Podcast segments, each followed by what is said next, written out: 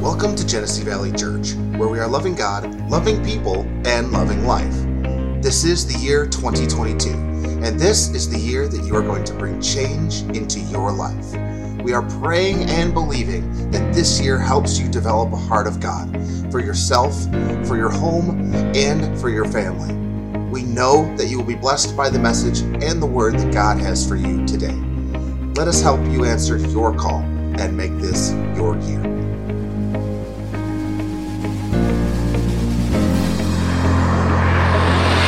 This is a year that I pursue God passionately. This is the year that my marriage gets on fire. This is the year that my home finds harmony. This is the year that I experience financial stability. This is the year that I fulfill the plan of God for my life. Maybe this is the year that I'm going to answer the call. Amen. You could be anywhere else in the world. You could still be in bed, but you chose to come to church this morning. Amen. That's a great place to be. Amen. Amen. Well, hey, listen, we are starting, or did start, a brand new series last week, and it was called Factory Reset. How many of you were here last week? Amen. Amen. Well, so there's some things that we shared with you last week, and we're going to repeat just a little bit to kind of refresh your memory on some things. But when it comes to a factory reset, it, we use the example, if you will, concerning uh, computers. Uh, if you've ever had a computer, work with computers, you'll know that sometimes when you're working with a computer, your computer can just get overwhelmed, get loaded up, get busy, some things of that nature to where uh, it just don't function and work the way that it used to. Anybody know what I'm talking about? Anybody ever, ever had a computer where it's just like this thing is not working the way that it used to? It's not fast, it's bogged down, it's just not as efficient as it used to be. If you've ever worked with a computer, you know how that can happen. And so, if you've ever taken your computer to the computer shop and said, I need this to be fixed or it's not working properly, off of it all the noise, all the busyness, everything that has been loaded up on your computer to cause it to lag and not work efficiently, what they'll do is again bring it back to its simplest form in the way that it was made to function and operate. And when it's in its simplest form, it works efficiently. Well, how many of you know that life can get awful busy? get awful cluttered, get awful noisy just with things in life. And before you know it, it just seems like life is loaded up, weighted down, not as easy it used to be. And it just seems like, man, it's just not going, the, going my way or going the way that I want to. And sometimes, wouldn't you just like to have one of these buttons and say, man, I just need a factory reset? Go back to the place of where it was simple. Anybody remember simple days?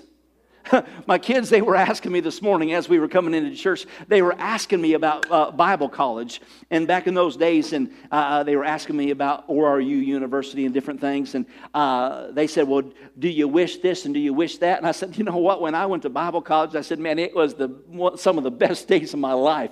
Even now, in this age, or at this age, I think back to Bible college, it's like, Man, that was such a simple time. So good fact, I remember when I was in Bible college, they would preach this and hammer this that when it comes to ministry, ministry is spelt W O R K. And they said that when it comes to your life of serving God, being here at Bible college is going to be the easiest time and the most fun you ever had until you get into ministry, and then it's going to be a whole lot of work. And so I'm thinking back, man, uh, Bible school days, let me reset it back then, man. Let me hit the reset button and go back to those days. Oh, back to those days when, man, my wife and I was just starting dating. It's like, woohoo! Come on, you know what I mean? And so, once again, you can think back to a time when things were a whole lot easier and a whole lot more simple. Well, that's what God wants us to do. He wants us to have a factory reset, if you will, to where we come back to the simplicity of life. How many of you realize that when it comes to God's purpose and plan, He has not designed your life to be so busy and so hectic and so filled with stuff that you don't have time for Him? And how many of you know that that's exactly what we allow ourselves to do, where we get so busy and so uh, overwhelmed with things that we don't have time for Him? Can anybody relate to what I'm talking about? where life becomes so noisy, becomes so busy. Do you realize that much of that busyness is by design? I said, much of that busy, busyness is by design. The enemy comes to steal, kill, and destroy. And so, therefore, he's endeavoring to fill your life with noise and busyness and distraction. And much of the culture that we live in today buys into that and provides plenty of opportunities for that to happen. But oftentimes, because we're in the church, we look at what's going on in the world and we say, well, if we're going to get ahead in life, if we're going to do X, Y, and Z, we've got to play the game of the world in order for uh, uh, us to have the desires of our heart. If we want our kids to do this and do that, we got to play the game of the world. But again, did you realize that the culture is endeavoring to create busyness for your life so that you miss out on God opportunities? I said the world will create opportunities for you to miss out. And again, it's a grand design of the enemy trying to steal your time so that you don't have time to spend with God. Have you ever noticed that when it comes to television, anybody remember these days where you had three channels? You had ABC, NBC, and CBS, and, and if you happened to tune in the UHF thingy on the back of the TV, you could get some PBS channels. Anybody remember those days? Oh man, I mean, if you could get a couple extra channels in, I mean, we might even be able to dial in to get channel 50. I don't know if you remember what channel 50 was, but man, it, you know, the antenna on the roof, you would do the little rotor thing and you'd hear the and the, the antenna turning on the roof, right? But now you've got Amazon, Netflix, Hulu, you've got Apple TV, Disney Channel, HBO, whatever else that's out there. Did you realize that there's all kinds of opportunities for you to watch television and suck up your time? And if, if that wasn't bad enough, they got those things that, well, what do you call them? Uh, DVRs that they'll record the, the programs for you. And so you don't have to miss nothing. You can get your programs and watch it when you want to. You remember the days when you're like, oh man, I can't wait to set, a, set Friday night aside because Dukes of Hazzard's coming on. You know what I mean? it's like, man, I, I, my kid, my, my, my son, he's gotten into watching Diff'rent Strokes. You remember Diff'rent Strokes back in the day? I remember being a kid setting the, setting the calendar of saying, man, I can't wait for Diff'rent Strokes to come on. Now you don't have to wait for nothing, man. You can binge watch all of them. My point is this is that the world and the culture around us has created and has designed a lifestyle to create busyness and noise so that your life is so cluttered that your life doesn't function the way that God designed it. And it comes to a place where we say, I need to have a factory reset. Where we come back to an original place of design of simplicity so that I can begin to grow in my relationship with God. And once again, I keep saying this that it's by design. Why is it by design? Do you not understand that the devil knows the timetable of God far better than you or I do? He knows how to read the signs. He knows that his time is short. So, what a greater opportunity for him to create noise, busyness, and distraction in the days just before his return. And if you don't realize that Jesus is coming soon, you've been sleeping. Because I'm telling you, there's so many things that are right in front of our face that tells us Jesus is coming soon. And if that becomes my dying words as I fulfill the ministry that God has called me, and that is, is that Jesus is coming soon, and I don't want you to miss it. I don't want you to miss his return. And so we've got to get to a place of simplicity and understand that busyness is not always best. Amen? So I want to bring your attention to some things that we looked at before. And that is, is that we said that we have been made with a design to walk and live by the Word of God. Now, I'm just, I guess maybe I'm old school. But you know, there is this idea of current culture today within church settings that you know, pastors will get up and preach you a rah rah message to try to exhort you, to uh, uh, uh, coach you, and, and get you stimulated so that you can leave church and say, Whoa, I feel so good. But if there's nothing that you can take with you that, that again begins to grow your faith, to cause you to live by faith and live by the Word of God, then church has been nothing more than just a seminar to help get you uh, uh encouraged and uplifted. Well, the only way that church is going to benefit you and uplift you and encourage you is if you hear the Word of God. I want to encourage you. I want to inspire you. But how I'm going to inspire inspire you is by God's word because the Bible says that we live by every word that proceeds from the mouth of God. How are you going to grow in your faith walk with him? The word of God. How are you going to learn how to trust God? It's the word. How are you going to live by faith? It's the word. And so, if you don't like hearing the Word of God, if you don't like hearing messages that talk about what God's Word says, you won't like it around here. If you want a message that just makes you feel good and inspired, this ain't the place. Because once again, we're going to preach the uncompromised Word of God because Jesus is coming soon. Can somebody say amen? All right, so if you will, I want to bring back to your remembrance some things that we shared with you last week. And we started with John chapter 1, starting in verse 1. It says this In the beginning was the Word, and the Word was with God, and the Word was God. And it says, And He was with God from the beginning. So, who is the He that He's talking about? Jesus. And Jesus, it says, Jesus is the Word. But once again, I want to bring to your attention, it says, in the beginning. Everybody say the beginning. When you see words like that in the Bible, it's no different of saying, factory reset, pay attention to this. This is something that brings about simplicity of life, and we got to give heed to it. And so, in the beginning was the Word, and the Word was with God, and the Word was God. So, if you want to know who Jesus is, you can't know who Jesus is outside of the Word. I want to say it again in case you didn't hear what I said. You may think that you know Jesus, but if you do not know His Word, you do not know Him. Now, you may be a Christian or you may have received Christ into your life. You might be a believer, but you know how you became a Christian? There's only one way that you received Christ into your life it was through hearing the gospel message. And by hearing the gospel message or the word, you had an opportunity to believe, right? That's the only way that you became a believer was through hearing the Word of God. So, in other words, you heard about Jesus being the Savior, and therefore you received salvation based upon hearing about Him, what He came to do. He came to die on the cross, to be risen from the grave, to, to pay and take the purchase of sin for you and me so that we don't have to go to hell. And based upon hearing the word or hearing the word about Jesus, I could receive salvation. But do you realize that there are so many individuals that are in church today that the only thing that they know about Jesus is He saved me?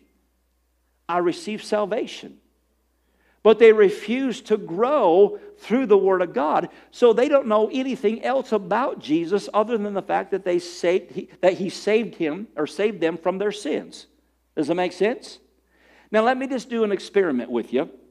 And this is not to be critical by any means. I'm not being critical or making you feel bad.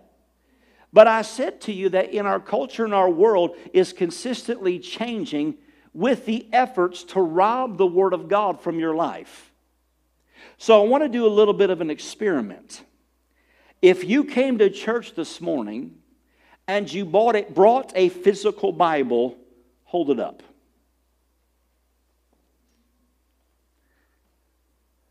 All right? You can put them down. Now, that was probably only a third of the congregation that brought physical Bibles. Now, I understand. Please don't let it mess with you too badly because I realize that we put scriptures up on the screen. That way, again, we allow you to interact that way. Or some of you use your phones. I understand that as well. But we live in a culture today that the Word of God is not anything that we use or have as a, regular practice of life. And again, if, if we're thinking, well, I don't even know where my Bible is, to let alone bring it to church, then that says something, right? Because once again, you can only know Jesus as well as you know the Word of God. And notice it says that the Word was not only with God, He was God. So if you want to know about God, you've got to know about Jesus. But how you know about Jesus is by knowing the Word of God. Can somebody say amen? amen. Now, I know, I know I'm repeating what I shared last week, but it is so vital that you understand because, in order for you to have the simplicity of a life of faith, it has to be built upon the Word of God. Amen. So you have to have a factory reset moment to say, if my life is too busy right now to get the Word of God into my life, then I am too busy. Amen. Now, I realize it takes a di- discipline, it takes a uh, creating of a habit, but you know that you spend time doing whatever you want to do, right? I think I shared with you last week that I got up in the morning at like 3 o'clock in the morning to go fishing down in Detroit. You'll do what you want to do. Well, what does it reflect if I don't ever invest any time with God or for God? That He's not that important to me. Does that make sense? Now, again, let me just reemphasize this, and I said this last week for the sake of just getting your attention, but it, it stands to be true. I said to you that, you know, when it comes to a person that goes to church, that people will oftentimes say, Well, I'm a Christian. The only way that you can be a Christian, or I should say it this way, you can say, Well, I'm a Christian, but I don't go to church. You can't be one or the other. Because a Christian means that you're a follower of Christ. The book of Revelation says that Jesus comes in the assembly of the people when they're gathered together. So that means on Sunday morning, Jesus comes to church. Why does Jesus come to church? Because it's the Sabbath, and the Bible says that's where we're to honor God on the Sabbath. Well, so if you're a follower of Christ, that means that you're going to show up on Sunday morning where Jesus shows up. That means at church. And so, again, I can say it this far, or take it this far as well, that if we're not people of the Word of God, then we can be believers. I can believe in God, I can believe in salvation or have received salvation. But if the Word of God, which is Jesus, if that's not a practice of my life, then I am not a follower of Jesus, and therefore I really can't say I'm a Christian if I'm not in the Word. I know that's a strong statement, and please don't understand, uh, misunderstand what I'm saying. You can be a believer, receive salvation, and go to heaven, but miss out on so much that God desired in the life of a Christian that is a person that is a follower of Christ. Amen. Now you say, well, why are you talking this way? Because Jesus is coming soon. Don't miss out on the best of your life.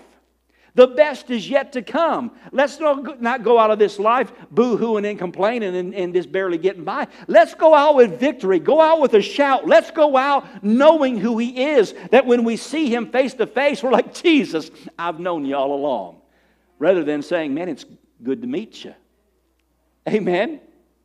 All right, so let, us take this a little bit further as we look into the Word of God. If you recall, we said that in John chapter 1 that the Word was Jesus, but it also says that the Word brings life. God wants us to experience that life, but then it goes on to say that the life of the Word brings light. What is the light? Light means revelation, it means understanding. It means clarity.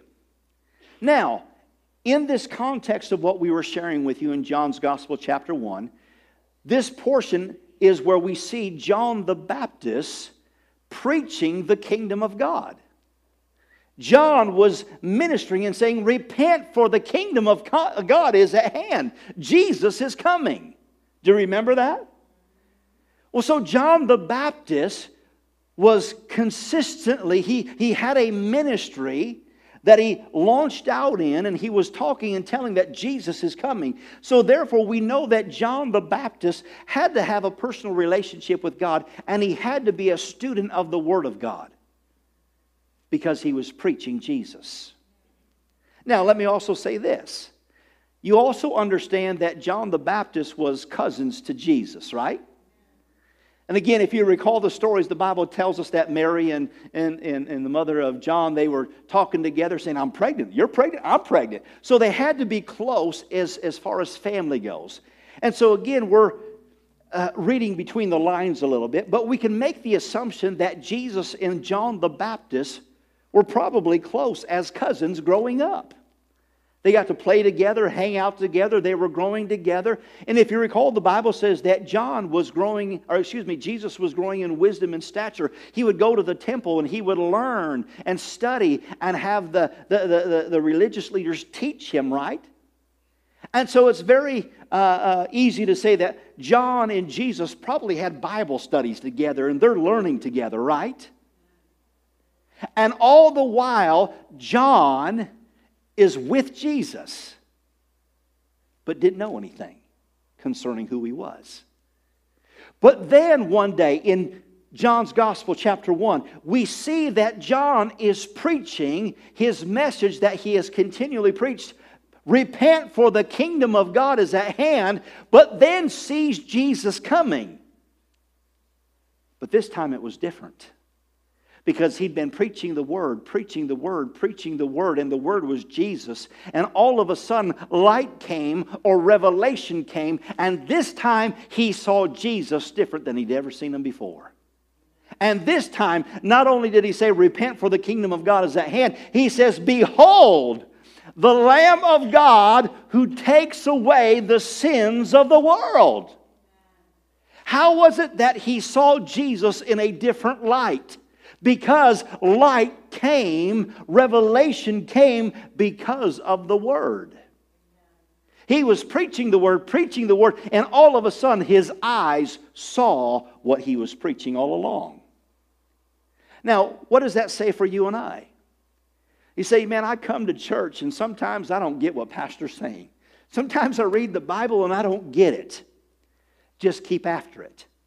I said, just keep after it. Because eventually, as you hear the word, hear the word, hear the word, light is going to come where the Holy Spirit is going to help connect the dots where you're going to be like, ha ha, I get it now. I see it. I can tell you that I personally do that all the time, even though I've been preaching for 25 years.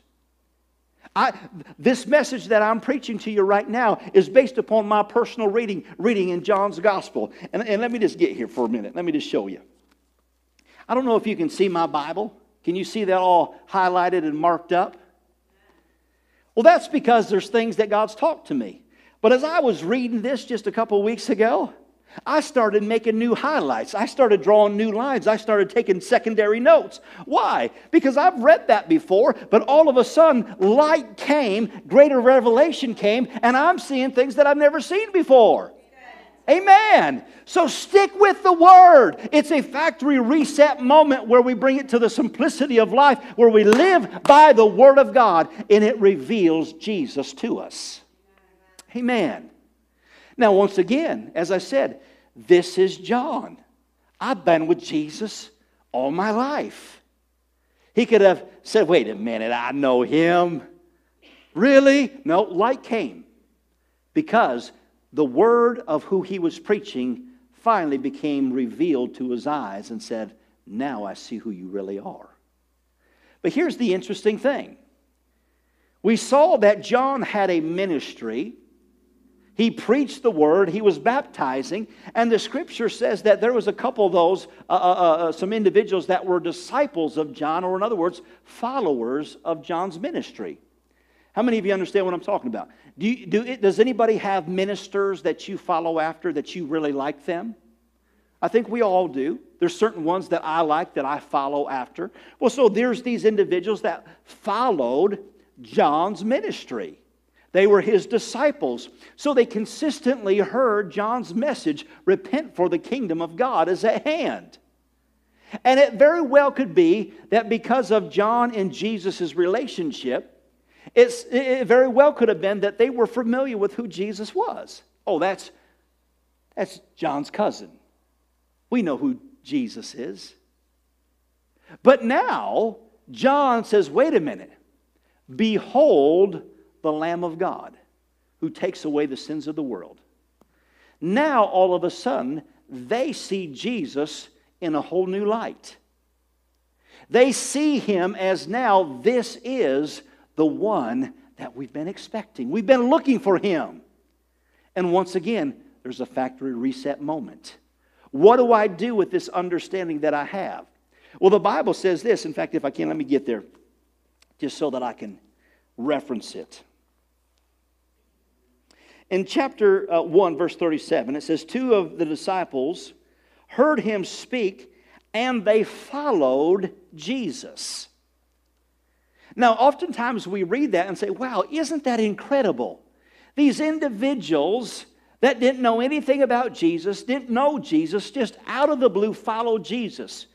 How many of you understand that that is impossible? The only way that you begin to follow Jesus is by understanding who Jesus is. Why did you ask Jesus into your heart? Because you recognized what Jesus did for you. You recognized who Jesus was, and you said, Jesus, forgive me of my sins. Come into my heart. How many of you know people that have heard the same message that you have, but have not received Jesus as of yet? Anybody know people like that? Sure. Well, why aren't they following Jesus, but you are? Because you saw him and they didn't. So, when it comes to the disciples of John, this wasn't just a random message or this wasn't just a random person. They have been hearing about him, hearing about him, hearing about him. Jesus is coming. Repent, for the kingdom of God is, is come or it's upon us. So they were looking for him, and when Jesus finally came and their eyes seen, they were ready to follow. They weren't following John for the sake of following John. They were following John because they wanted to see Jesus. Then, when Jesus showed up, they said, All right, we're ready to follow you. We're going to follow you. In fact, the Bible says that they actually did begin to follow. And Jesus says, What do you seek after? I mean, think about these guys. I mean, it'd be no different than you. You know, eh, somebody that you've known for a long time, and all of a sudden it's like, Whoa I didn't realize that about you. It would make you feel a little bit uh, maybe awkward or something. You might interact with them a little bit differently now because it's like, wow, I just don't know how to, I just don't know how to interact with you. And Jesus is like, what you, what's up, guys? What are you seeking after? And they're like, um, where are you staying? And he says to them, come and see. And the Bible says that they followed him. Everybody say, Come and see. Now, I'm going to show you something in just a moment that's significant to being a follower of Jesus. Remember, I said, upon hearing the word, the word gives you the opportunity to believe. All right? Now, once they followed, the Bible says this they followed Jesus, and they, they, they, as they, they went, the Bible says uh, that they pursued Andrew. And they said to Andrew, or as I should say it this way, Andrew found Peter. And Andrew said to, to Peter, says, We found him. Come on, come and follow us. We'll show you the one that we've been looking for. And then the Bible says that Jesus found Philip. And then Philip found Nathanael. And Philip said to Nathanael, says, We found him the one that we've been hearing about, the one that we've been looking for. We found him. And Nathanael says or makes this statement. He says, Is there anything good that can come out of Nazareth?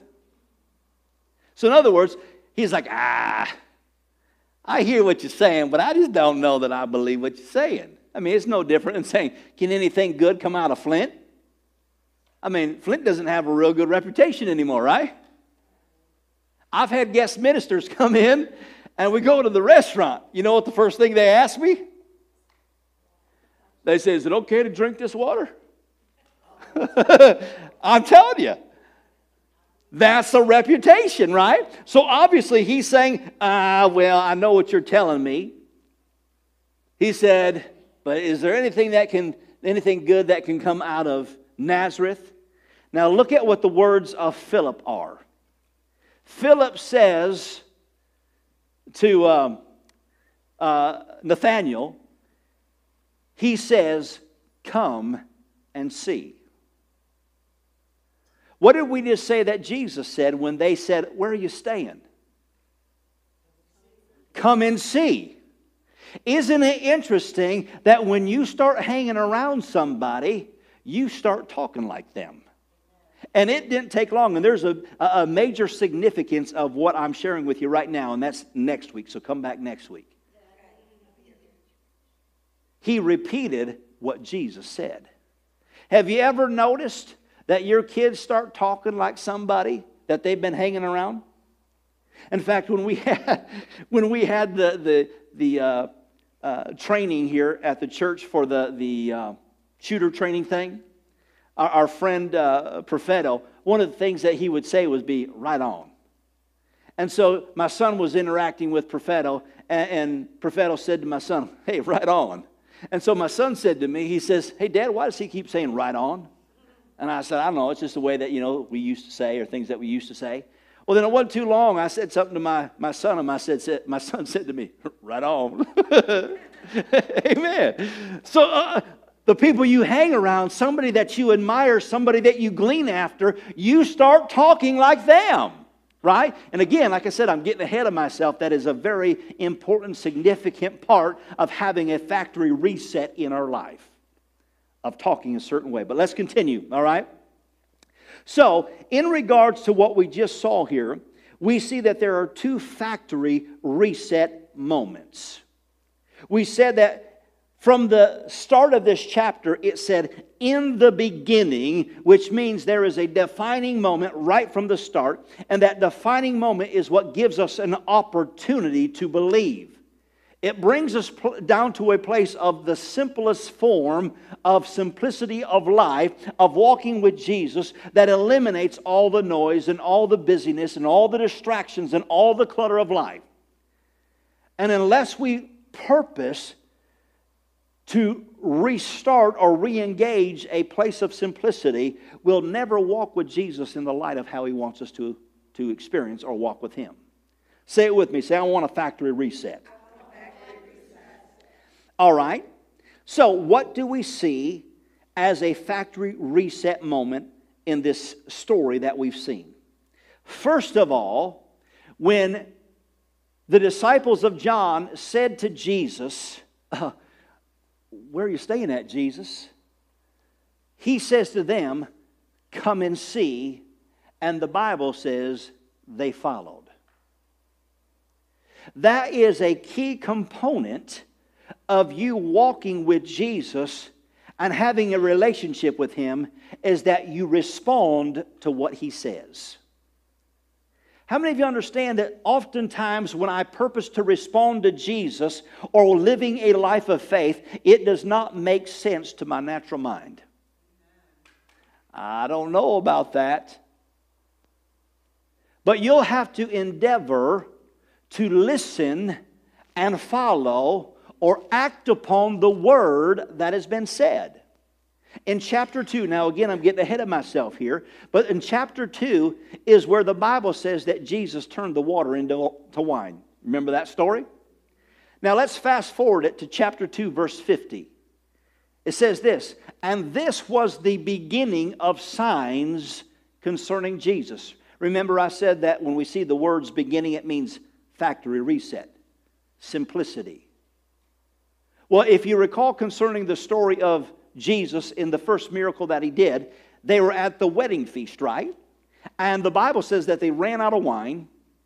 And Mary, the mother of Jesus, came to Jesus and says, Jesus, do something about this. And he says, Woman, this don't have nothing to do with me. What does she say? She turns to the servant and says, Whatever he says, do it. And then the Bible says, He says, Okay, go get some pots, fill them up, and then serve it to the the head of the feast here. What was her words? Whatever he says, do it.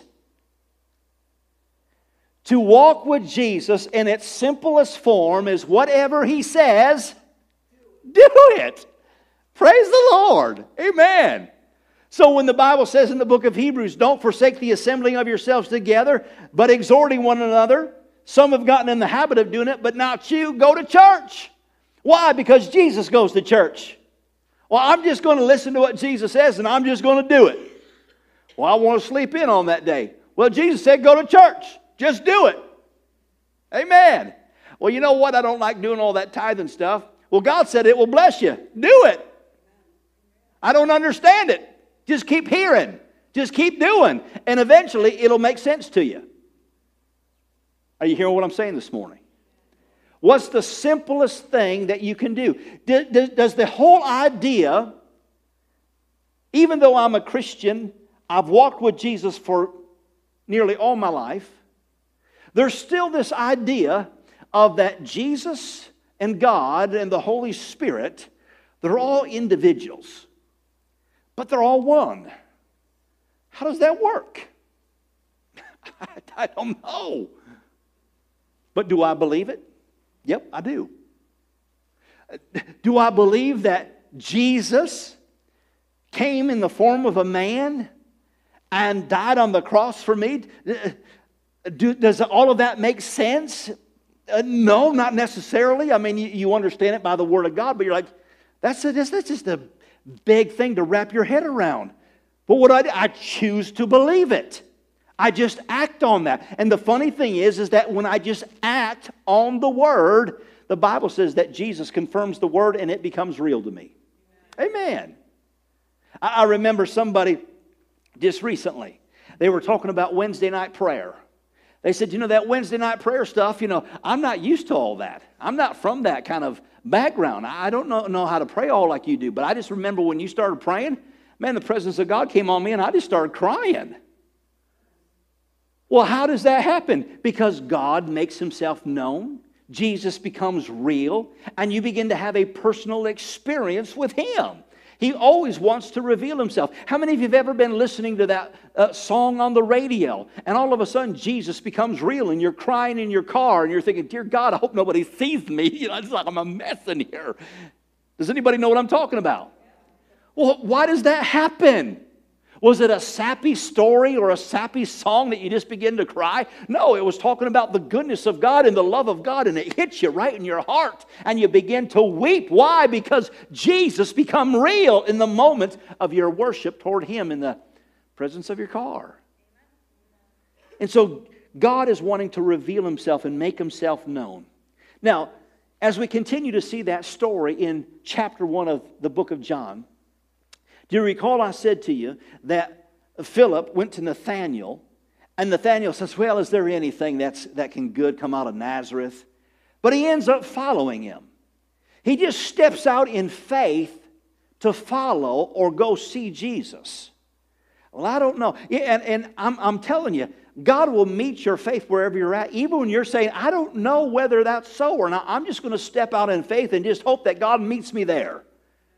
God always will meet you in that place because you just are sincere, saying, God, I want to know you.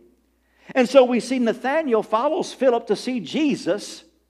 And when Jesus sees Nathanael, he says, Hey, Nathanael. He said, I saw you. I saw you under the fig tree before Philip ever got to you.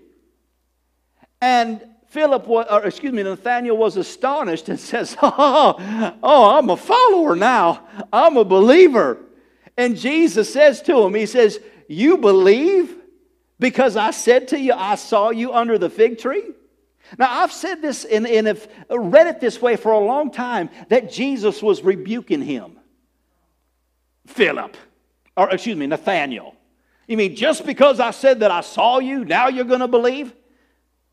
Listen, Nathanael was coming in contact with him for the first time as seeing him as the, the Lamb of God. So he wasn't going to be condemning to him, he was going to be loving and embracing. And so, in other words, we could say it this way Jesus was saying to Nathanael, Oh, oh because I said, the word spoke, because I said that I saw you, you believe? Oh, well, if you're going to believe just because I said I saw you, oh, just hold on to your britches because you're going to see greater things than this. Amen. So here's my admonishment to you just dare to believe. Have a factory reset moment in your life where you're going to say, God, I'm choosing to quiet the noise in my life. Be daring enough to identify some of those things in our life that the enemy has used as distractions for your household, for your marriage, for your family, for your church. Recognize that maybe there's some things that you've chased after, some rabbit trails, and God's saying, let's have a factory reset moment where we come back to simplicity of life, where we come back to a place where we're going to pursue God, that we're going to pursue His Word, and His Word is going to, what, is going to be what leads our life. And even in those areas of our life where, God, I, I just don't know. I just don't know. Amen. Let me share this with you. I, I remember, th- this goes back to being daring enough to hear the word and say, God, I choose to believe. Why don't you stand with me and I'll finish with this. When I was in Bible college, I had a friend that went to a Bible college that was of a different denomination over in Springfield, Missouri. And when I went over there, I visited with him. And so I was going to visit my friend. Well, he had it in his mind that he was going to rally a bunch of his colleagues and try to tell me how God was not a supernatural God and that God doesn't do miracles and that God doesn't move in certain ways. And so they all had their vantage point. Kind of just sucker punched me or just kind of ganged up on me. But then one guy, he was from the Philippines, and he said to me, he said, You know, he said, when I first got saved, he said, God just started to show up in some spectacular ways. And he said, You know, uh, when I was walking with the Lord, he said, one particular day, he said, I was in an area of the city. I can't remember what he was doing as far as these particular, the particular story. But he said to me, he said, I had a very expensive jacket on. And he said it started to rain. And I don't know if it was an interview or something that he was doing, but he said he had a very expensive jacket. And he said if the rain got on it, it would ruin his jacket. And so he just said, God, I believe that you care about my jacket just as much as I do. And he said, God, if you're real, and he's looking out the window as he's saying this, he said, God, if you're as real as you say that you are, and if you care about me as much as you say that you do, and if I can believe you and ask you for anything, he says, God, I ask you that you cause it to stop raining right now so that I don't ruin my jacket. And so he's looking out the window, and it's still raining. So he just decides, well, I guess I got to go anyways. He opens the door and steps out. And the moment he steps out the door, it immediately stops raining. Now, he started to proceed to tell me story after story of things just like that. But then he goes to the Bible college and then he says to me, he says, But now, since I've been here, he said, I've been told and I understand now how none of that stuff is real today. It's just all consequential, consequences. Here's my point in saying that. You might have backgrounds and doctrines and teachings that have told you that God doesn't want to be re- revealed in your life or be real to you. And I'm here to tell you that if you'll just dare to step out on the Word of God, just dare to believe, dare to do, say, God, I don't care what I've been told. I'm going to have a factory reset starting over, and I'm coming back to the basics. I'm just accepting what the Word of God says. Therefore, if you said it, it settles it. It's got to be true, and I'm going to trust in you. Amen. Amen and you just watch God be real. You watch God show up. You watch God show up in your car, in your workplace, at night, when you go to bed, when you wake up in the morning, you'll find God's there waiting for you because He's a real God.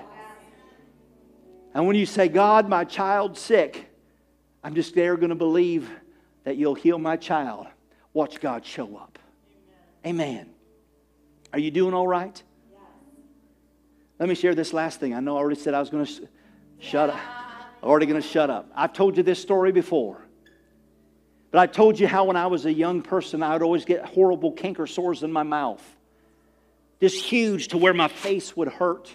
My neck would hurt, and it would last like two or three weeks long. And, and I've always been a man that believes that Jesus is the healer. I've always believed that in spite of whatever's went on. But I went to Bible college And as I'm sitting in my apartment, my face is hurting, and I can still see where I'm at. I'm standing right next to my dining room table, looking into my bedroom. And I said, God, I believe that you're the healer. And so, therefore, rather than settling for this canker sore plaguing my mouth and my life and making my life miserable, in Jesus' name, I receive healing right now. Well, within a couple days, that was gone. Now, again, I said that my canker sores would always last for two or three weeks long.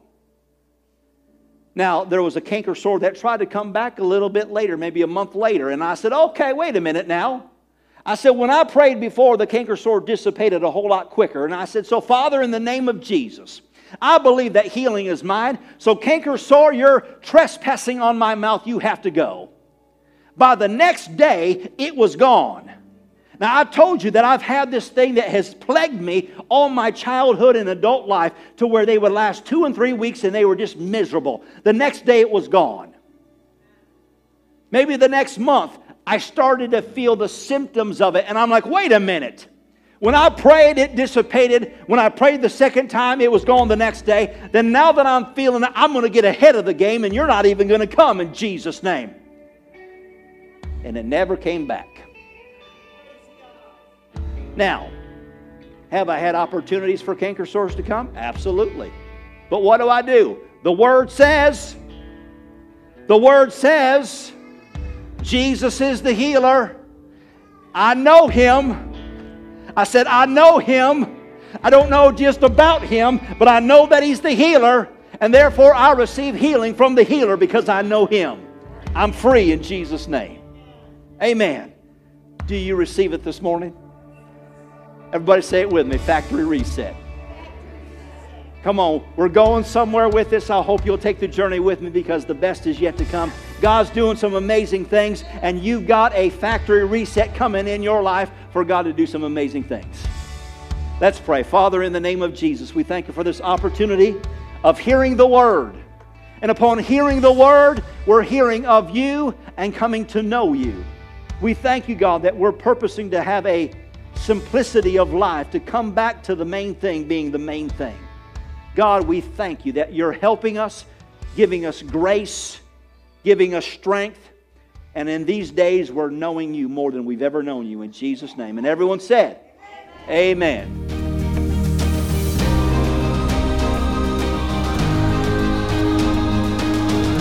Well, that's it. Is this the year where you're going to see some change?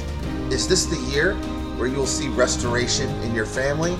Or is this the year where you're going to allow God to move in your life?